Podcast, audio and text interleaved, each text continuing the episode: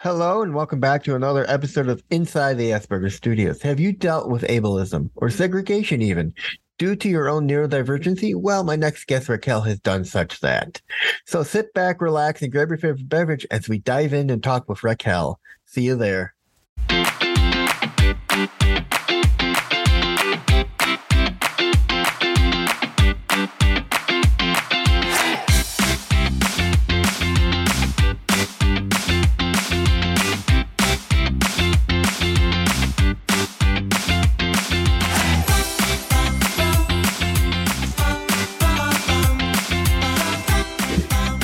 Hello and welcome back to another episode of Inside the Asperger Studios. Today I'm joined with my guest, Raquel. Welcome to the show, Raquel. Thank you for having me. So, why don't you tell me a little bit about yourself and we'll get started? Sure. So, my name is Raquel. I'm 36 years old. I was diagnosed about a year ago. And uh, I'm a content creator, I'm a digital marketer. And yeah, that's pretty much where I'm at right now. So, you were diagnosed last year? yes, a little, yeah, last year. Yeah. I always um, mix up the dates because I got my diagnosis a year after my son. So I will, I'm always confused. Like, was I diagnosed two years ago, one year ago? But yeah, yeah. I, I, it was a year ago. Yeah. So, what was it like being diagnosed, being like the female on the spectrum? Um, well, it definitely, the diagnosis definitely brought um, like a whole new level of self acceptance. Like it, like it really, really helped me, um, you know, look back without judging myself so much anymore. Mhm. Like I got my answers for many of the things that I didn't understand, for many of the things that, that maybe I, I uh, didn't like, etc., etc. Um, so being a, a woman on the spectrum is definitely uh, uh, an experience that some people may not understand because sometimes we mask and we tend to imitate or mimic what other women around us are doing. So we kind of go under the radar. Um, and yeah, that's why many of us are late diagnosed, or we, most people, yeah. I know some people that, some women that are diagnosed when they are 47, 52, like really later in life. But it's important to, you know, identify as an autistic when you are autistic because it brings you a lot of peace. That's that's how I see it. Now, what is the support system like out there in Switzerland? Is it are they very comforting? Are they understanding? Mm, in my experience, people, for instance, the um, the educational system tends to go towards segregation more than integration. So the teachers really aren't prepared. And many people don't can't believe it. Like when I say this in Mexico, they are like, "Oh no way!" But it's Switzerland. Yeah, but yes, that's that's how it goes. Like ableism is everywhere, like in every country. So yeah, teachers aren't prepared. People mm, they don't really know a lot about autism. Like they they have this idea, like the the little boy who can't speak and uh, does a lot of stimming and such. Um, but they don't really know what it means. They just think it's like a disability and they think it's the same. Well, it is a disability, but they, they confuse it with um, intellectual disability most time, most most of the time.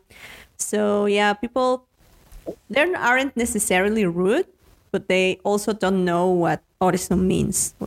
So yeah, it's, it's weird. you mentioned ableism. though. that rem- that's the question that I've been wanting to ask you is how when was the first time you've encountered that on your on your own or with family, and how do you deal Mm. with it? Well, before my diagnosis, or even yeah, before my son's diagnosis, I didn't even knew that word existed. Like I thought it was just maybe discrimination, but I didn't know there was a word to to name uh, oppression and violence and discrimination against disabled people. So it's, it's definitely it definitely shows that unless you are related to someone who's on the spectrum or who's, to someone who's disabled, you don't know. Like it's it's everywhere, but nobody sees that, right? Um, before being diagnosed, I definitely encountered ableism, but I didn't know it was. But now what I can remember is, you know, this pressure to perform in an allistic or neurotypical way, mm-hmm. right? In terms of work, like I could never attain attain a job for more than two three years. That was the most that I lasted, and now I know it was because I had a lot of accommodations right? That I didn't know were accommodations, but I was so happy at that job because I could make my own hours. I could go to the office or I couldn't. Like it was, there was a lot of freedom. And the communication was really open and everything was uh, written and all these accommodations that you need at work where I didn't know I needed them, but I was so happy there and I didn't know why I was so happy, but now I know why. so in terms of of ableism, yeah, this pressure to perform and this, and you know, um, to, to have a job and to hold a job and all those things. Um, also, yeah, like I never knew why I was like so tired all the time. What why it took me longer to like recover after any social event, be it from work or with family. I was like trained afterwards, and I mm-hmm. couldn't never understand why. And people would say like, yeah, like you disappear or you are cold or you are like all these ideas and and it really hurt me like in my self-esteem because i didn't know why i was like this right? And like i said it's all all those expectations um, that the society puts on us. And then after being diagnosed i communicated um, my diagnosis with my family and uh, the people that i um, meet oftentimes so I did it via WhatsApp because like I couldn't I couldn't I, I didn't know how to communicate it um you know orally or verbally. Uh, and one person told me like yeah that's why no she she said she said um yeah you and your whole family are autistic or, or have autism you know and yeah you are all weird and yeah that's why you hurt me so many years ago and i was like what? like, yeah, like maybe I was a shitty person. I don't know. maybe I still am, but that that that has nothing to do with being autistic, right?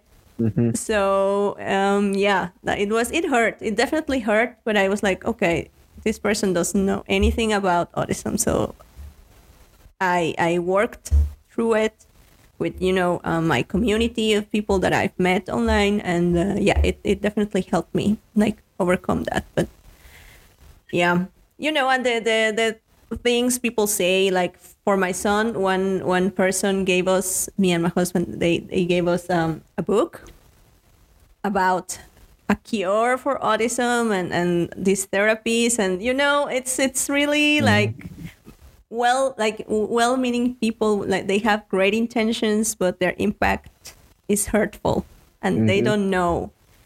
And you don't know what to do because this person for instance um, she's an older woman she's like 80 or so. So it's like mm, i don't think she will understand even i mean even if i try to explain to her she may feel like we are attacking her etc etc so yeah yeah that's that's the kind of thing that yeah i still encounter every day yeah, I understand that. I mean, there are people out there who think there is a cure for autism, but there really isn't. I mean, mm-hmm. there is no cure. And nowadays, if someone would come up, if someone would come up to you today and say, "Could you, would you get rid of your autism?" What would you say, yes or no? I would say no because that's what makes me unique. Like everyone, everyone's unique and everyone has their own thing, right? Mm-hmm. But if I wasn't autistic, I wouldn't have like this interesting, you know, um,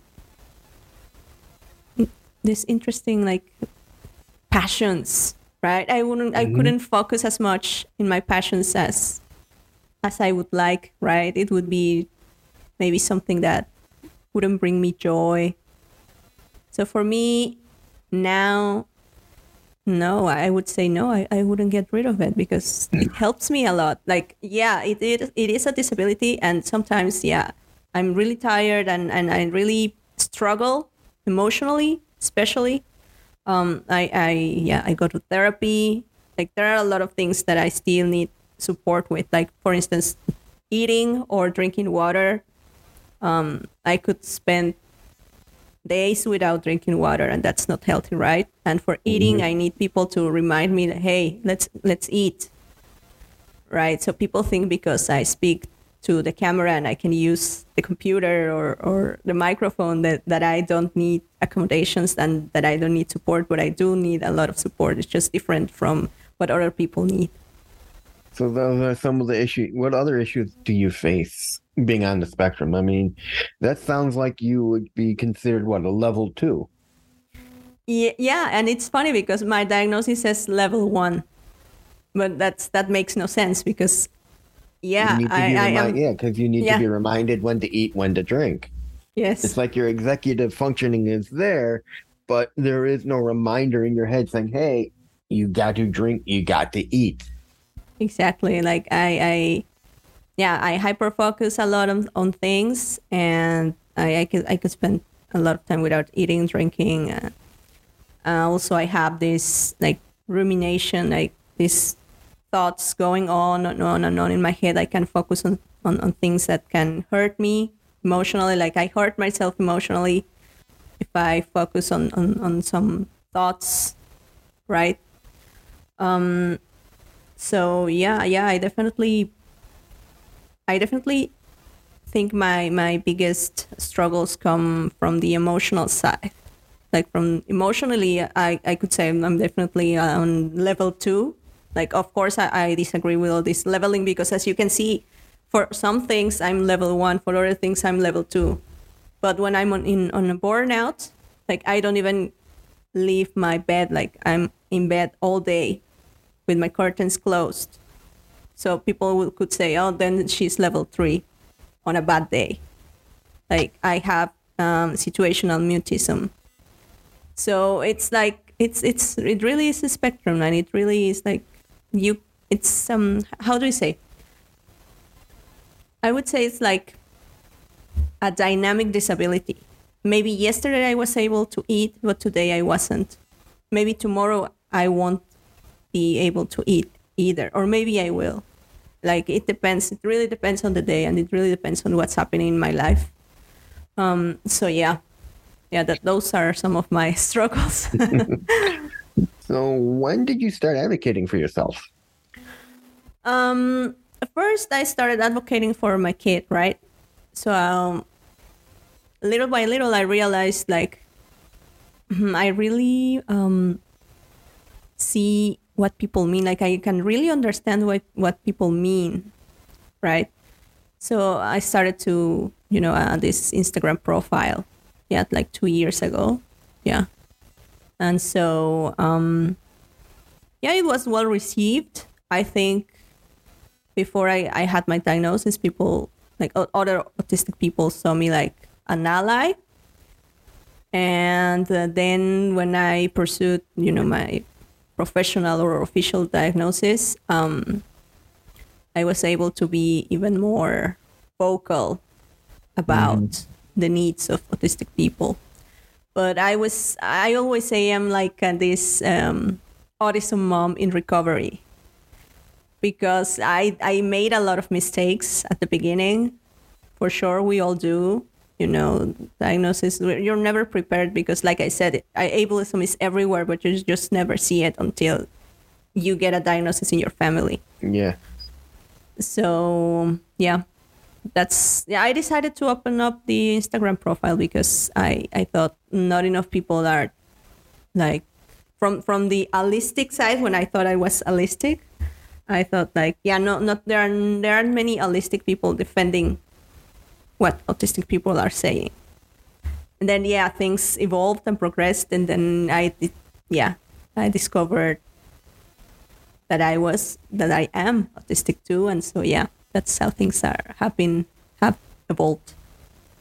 Now, do you have any hyper focuses, like things you really like, you info dump on people, things you really love? Yes. My husband is always telling me, How do you know all these things? Why? it's so random. so my my special interests or my passions, right, are um, like pop culture, like things that maybe people don't seem to understand or find the, the words like what's the the use of these things, right? Like uh, uh, facts about a movie or an actor or an actress. Um, another thing is um, techno music. I have people, uh, you know, asking me, uh, "Where's this party? And what DJs are playing? And how do they play? And what's this? And what's that?" And I, I, I know the answers, and so people are like, "Well, how do you know that?" well, it's it's my my profound interest as well. Um, and yeah, I've, I've had many. Like I was so focused when I was a twin. I was super like a the huge a huge fan of Robin Robbie Williams. Sorry, mm. the, the, the singer. I had like a, this the biggest crush, and I knew all his life, and it was like yeah, but it was normal, right? Because I was I was 12, 13, 14, and so for my family it was like yeah, she's you know so interested in guys and or boys, and you know she's growing up, and but they they never saw it like maybe I could be neurodivergent or anything, right? It was like normal for them. but yeah, and yeah. So now, do you have ADHD as well? Uh, no. One of my siblings does. No, actually, two of my siblings. Yeah. But I, have been I've been thinking about it. I've been thinking like maybe do I have it or maybe I'm I'm just in burnout all the time. That's why my executive functioning is not really helping me. Uh, but yeah, my two siblings they they do have uh, ADHD. Now, have you heard of an app called Tiimo? Uh, no, no. Tiimo can really help you when with everything regarding reminding you to eat and drink. It's a visual planner for those of us who have ADHD, ASD, and it goes. It's free on the computer, and, and they have a really affordable uh, monthly price if you want to put it onto your phone and sync it. And it's basically a little reminder Mm. Basically, you set you you create routines and you tell it when you like you set a routine for when you want to remind you to eat dinner, when you want to drink something. I use it every day because it reminds me to get up, get dressed, brush my teeth, mm. work on my blog, meditate, and everything else. It's really great. Yeah, I'm gonna try it. I don't know. Like the older I get, the more support I need in, in terms of, of being reminded of, of doing these things. Um, yeah, I don't know. Maybe I'm just allowing myself to to receive the help that I deserve, and that's why maybe I notice it more now than before. Now, do you have any sensitivity issues to light, sound, smell? Uh, yeah, definitely smell that's the first I noticed when when uh, me and the psychologist were working on my my diagnosis. Like definitely smell. Um, second, I would say light, sunlight especially, and third, I would say sound. So those are like my main, my main sensitivities. Mm-hmm. Now, are you able to go outside without wearing headphones, or do you need headphones to help like dampens the outside stimulation? Mm, I wear headphones mostly because listening to music uh, helps me with my social anxiety. Uh, I honestly, I barely leave the house. That's another thing. People think like like I'm like super out there. Like yeah, maybe I go to a techno party, for instance, because it's my special interest, once or twice a month. Uh, but I barely leave the house. Like I spend most of my days here. I may so there are weeks where I don't even go out to pick up the mail at the you know. So it's it's like that. Um, so when I have to go out or when I want to go out, uh, yeah, I prefer to go listening to music to help me with my social anxiety. No? Uh, and then, yeah, I do use it also because you know here on the trains they have these announcements of the next station, and it's like way too loud sometimes. And I also wear um, sunglasses inside the train because those those um, lights are terrible for me. Yeah. Now, how do you deal with overstimulation? Like if you're out, or even if you're with your husband and your son, and Yeah. you just get overstimulated by sound and light and everything. Do you need to get someplace quiet? Yeah. Yeah, when we do go out, it's what helps me with overstimulation is bring prepare bringing like stim tools or toys.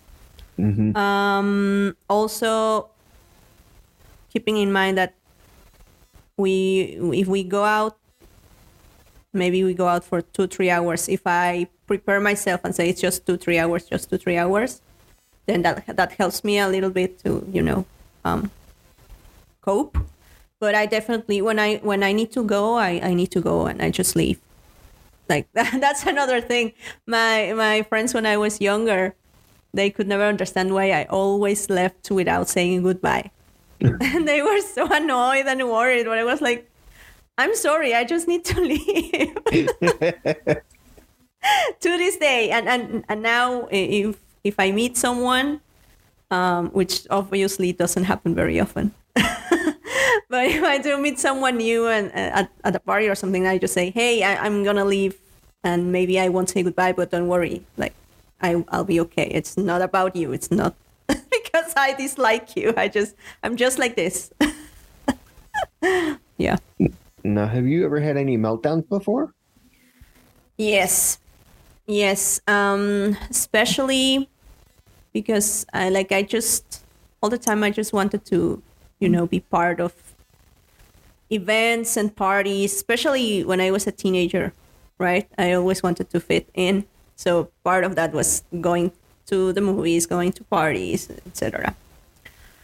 Um, and so to cope, I started drinking Mm, and after drinking many times i had meltdowns but people took it as like maybe i'm i'm like a messy drunk right? Um, but now i understand those were meltdowns. I was so overstimulated and and masking and everything and it, yeah it was a huge a huge um very um, yeah it was this period of time when I, I just couldn't find any other way to to cope to mask except by using alcohol so yeah now i understand that. And after a few times of several meltdowns when i was younger i decided to obviously drink less.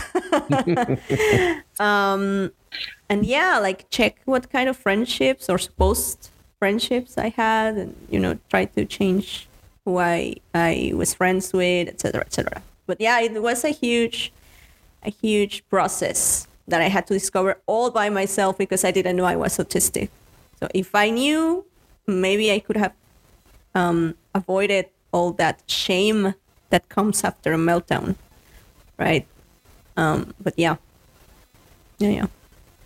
Now, do you have a quiet place where, like, say your day is just so overstimulated, you go to like a special room in your house where it's specifically set for you, where the lighting is lowered and the music is calmer to help you calm down?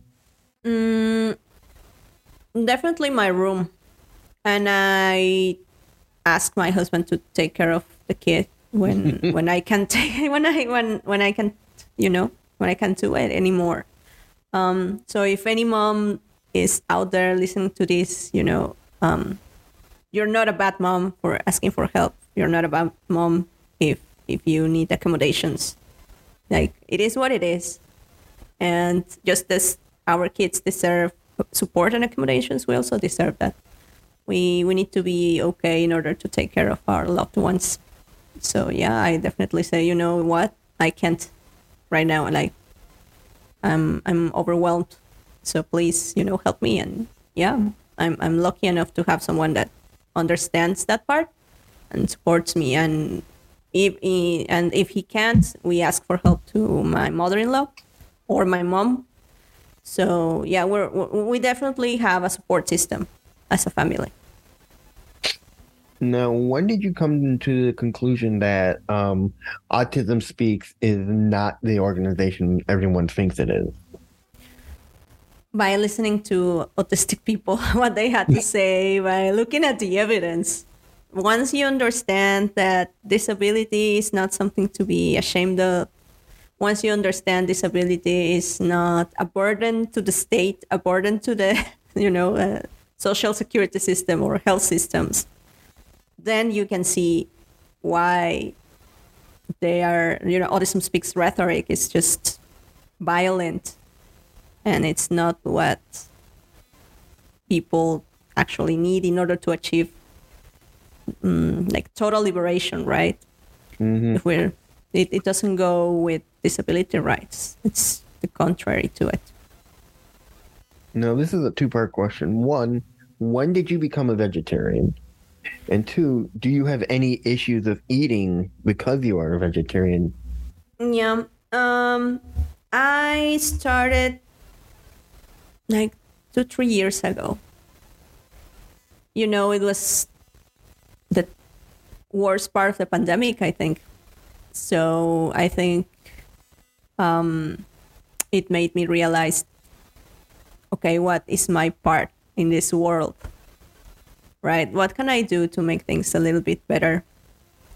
If not for me, maybe for my kid, right? Because he will be here Mhm. and, and when I'm gone. So what what can I do? And yeah, I started to look into, you know, facts and figures about the meat and dairy industry and how it affects, uh, you know, the uh, environment. And so yeah, I was like, yeah, why not? Let let's try it. And I started little by little. Um, and regarding like the, the change, right? And yeah, it, it, uh, that's why I started little by little because of course I don't take change very well. So I didn't want to put extra pressure on myself.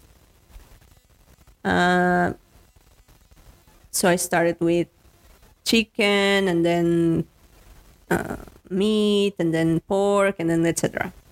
So the difficult part, of course, is the textures. Textures are different when you eat tofu and tempeh and no, or seitan. You know these other uh, plant-based substitutes for meat. Um, so yeah, that took me a while to get used to it, but it I I, I found that it's more about how you cook it. It's definitely try and an error and try again. So yeah, but now I think I got it. So I'm I'm I'm way happier now. Now, are you eating plant based products as well? Yeah, at the beginning I did because, like I said, I I didn't know how to cook all these new ingredients. So I was like, okay, maybe I will start with these uh, substitutes, and then and then I, I will work my way through the kitchen and understand how to cook the, the new ingredients. But yeah, that's how I started. Of course, not everyone can do it. Some of the products are uh, expensive, some aren't. So yeah, not everyone can do it right away, and that's okay. Also, there's no pressure. I mean, it's like going gluten free. I mean, everything non gluten is expensive. Yeah, that's right. Um, I haven't tried the gluten-free uh, diet. Mm, I haven't found that I have any kind of, you know, um, reactivity when I eat gluten so far. Uh, so I still eat gluten, and yeah, I don't know if I start feeling worse after I eat something with gluten, then I will definitely stop. But so far, I haven't had any problems, you know, with, with gluten. Now, do you look at people differently now, knowing now that you are on the spectrum as opposed to when you weren't? Mm, yeah, I think before I, I used to compare myself a lot to other people, and it really brought me a lot of mental health issues and self-esteem issues. So now I just try to see them for who they are. Like this person is like this. I can decide, right? I got back my agency. Like I can decide if I want to keep meeting this person or not. I can decide what's my my whole role in a in any relationship, be it at work or new maybe new friends or whatever, or even relatives. Like I get to decide. So I try also not to judge people as much. I was super judgy. uh, and now, yeah, it, it helped me to not judge people. So just take him, take them as they are, and decide if I want to have a relationship with this person or not. And that's that has helped me a lot. It's less know, of how, a burden now. now, how do you deal with socialization in general? Say you're going to a family party. Do you have a limit to how long you and your family are there for? And then just say, I got to go? Do you explain it to them? Do they understand? Mm, yeah. Yeah, they do understand. Like, I prefer if we plan things ahead, maybe two, three, even weeks before, maybe a month before. Um, and yeah, yeah, they, they understand that, you know, I have so many spoons. so yeah, no, they, they do definitely understand. They don't take it the wrong way. And finally, where can people find out more about you? So um, my Instagram and Facebook and LinkedIn and TikTok profiles are on are all in Spanish, and it's at Autismo Incondicional. So if there are any Spanish speaking people that listen to this, yeah, feel free to follow and yeah, hit me up. and that's it, everyone. That was Raquel. And you can find out more about her from, from her social links, which I'll hopefully leave in the in the description below. Thank you, Raquel, for coming on the show. Thank you. You're very welcome.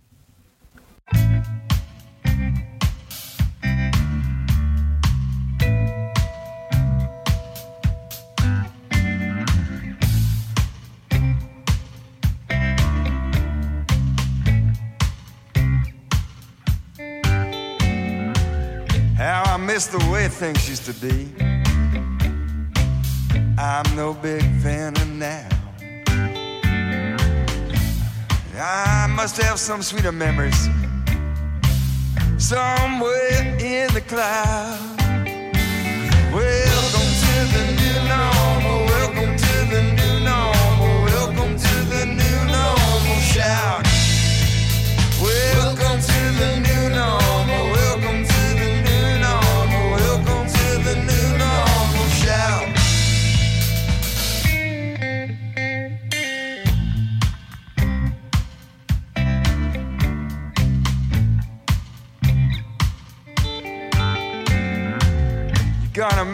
Miss all you used to be.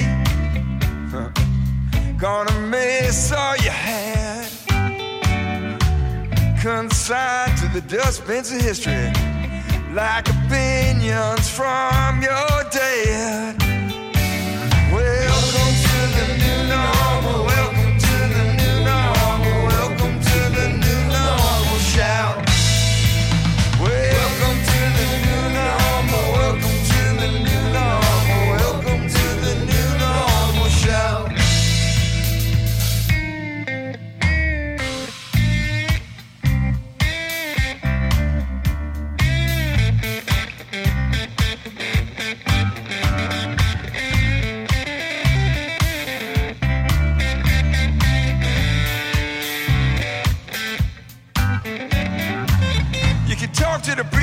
talk to the freaks.